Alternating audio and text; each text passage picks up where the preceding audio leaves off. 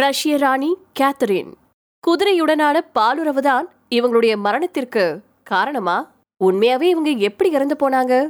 தன்னுடைய நரம்புக்குள்ள ஒரு துளி ரஷ்ய ரத்தம் கூட இல்லாம ஜெர்மனியில பிறந்த சோஃபி ஃபெடரிக் அகஸ்டே ரஷ்யாவின் கேத்தரின் த கிரேட் அப்படிங்கிற பெயரோட இறந்து போனாங்க.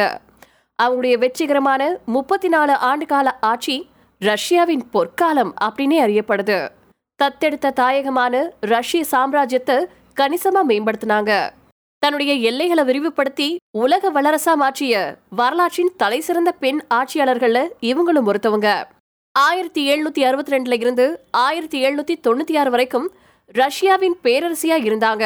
இவங்களுடைய கணவரான மூன்றாம் பீட்டர் தூக்கி எறியப்பட்டதை தொடர்ந்து அவங்க அதிகாரத்தை கையில எடுத்தாங்க.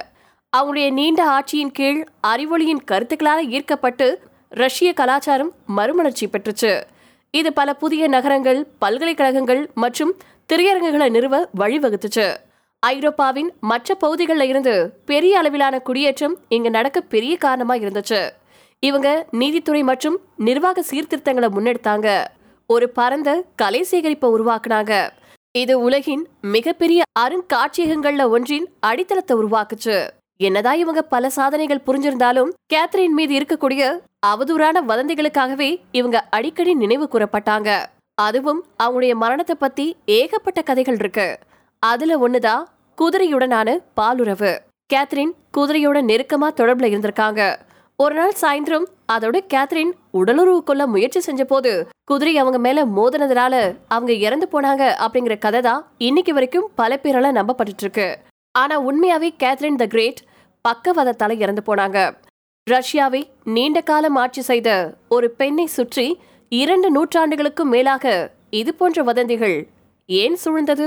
கேத்ரின் வாழ்ந்த அல்லது ஆட்சி செய்த காலம் ஆணாதிக்கம் தலை தூக்கி இருந்த காலம். பெண்கள் ஆண்களை விட தாழ்ந்தவங்க கணவனுக்கு அடிபணியனோ? இப்படி அந்த காலத்தின் நம்பிக்கை தலை தூக்கி இருந்துச்சு.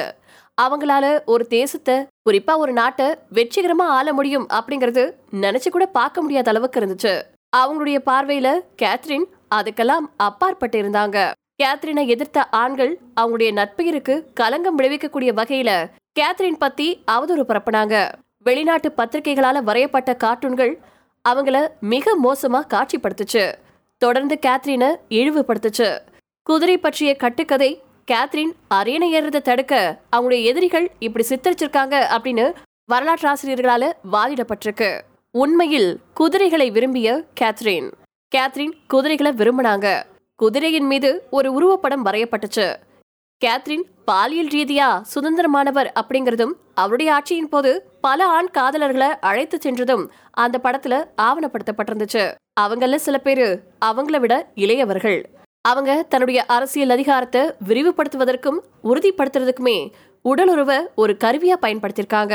அதே வேளையில அவங்க நிம்போ மேனியாக்ல இருந்து வேக தொலைவுல இருந்தாங்க. குதிரையோட உடலுறவு கொள்ள முயற்சி செய்யும் போது ஒரு ராணி இறந்தார் அப்படிங்கிற கட்டுக்கதையை மட்டுமே வரலாறு நினைவுல வச்சிருக்கோம்.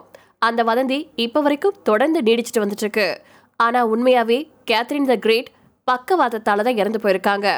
உண்மையாவே அவங்க கழிப்பறை தரையில சரிஞ்சு விழுந்து கோமாவுக்கு போய் படுக்கையில படுத்திருந்த போது தான் இறந்து போனாங்க அப்படிங்கிற தகவலை தான் வரலாறு சொல்லுது.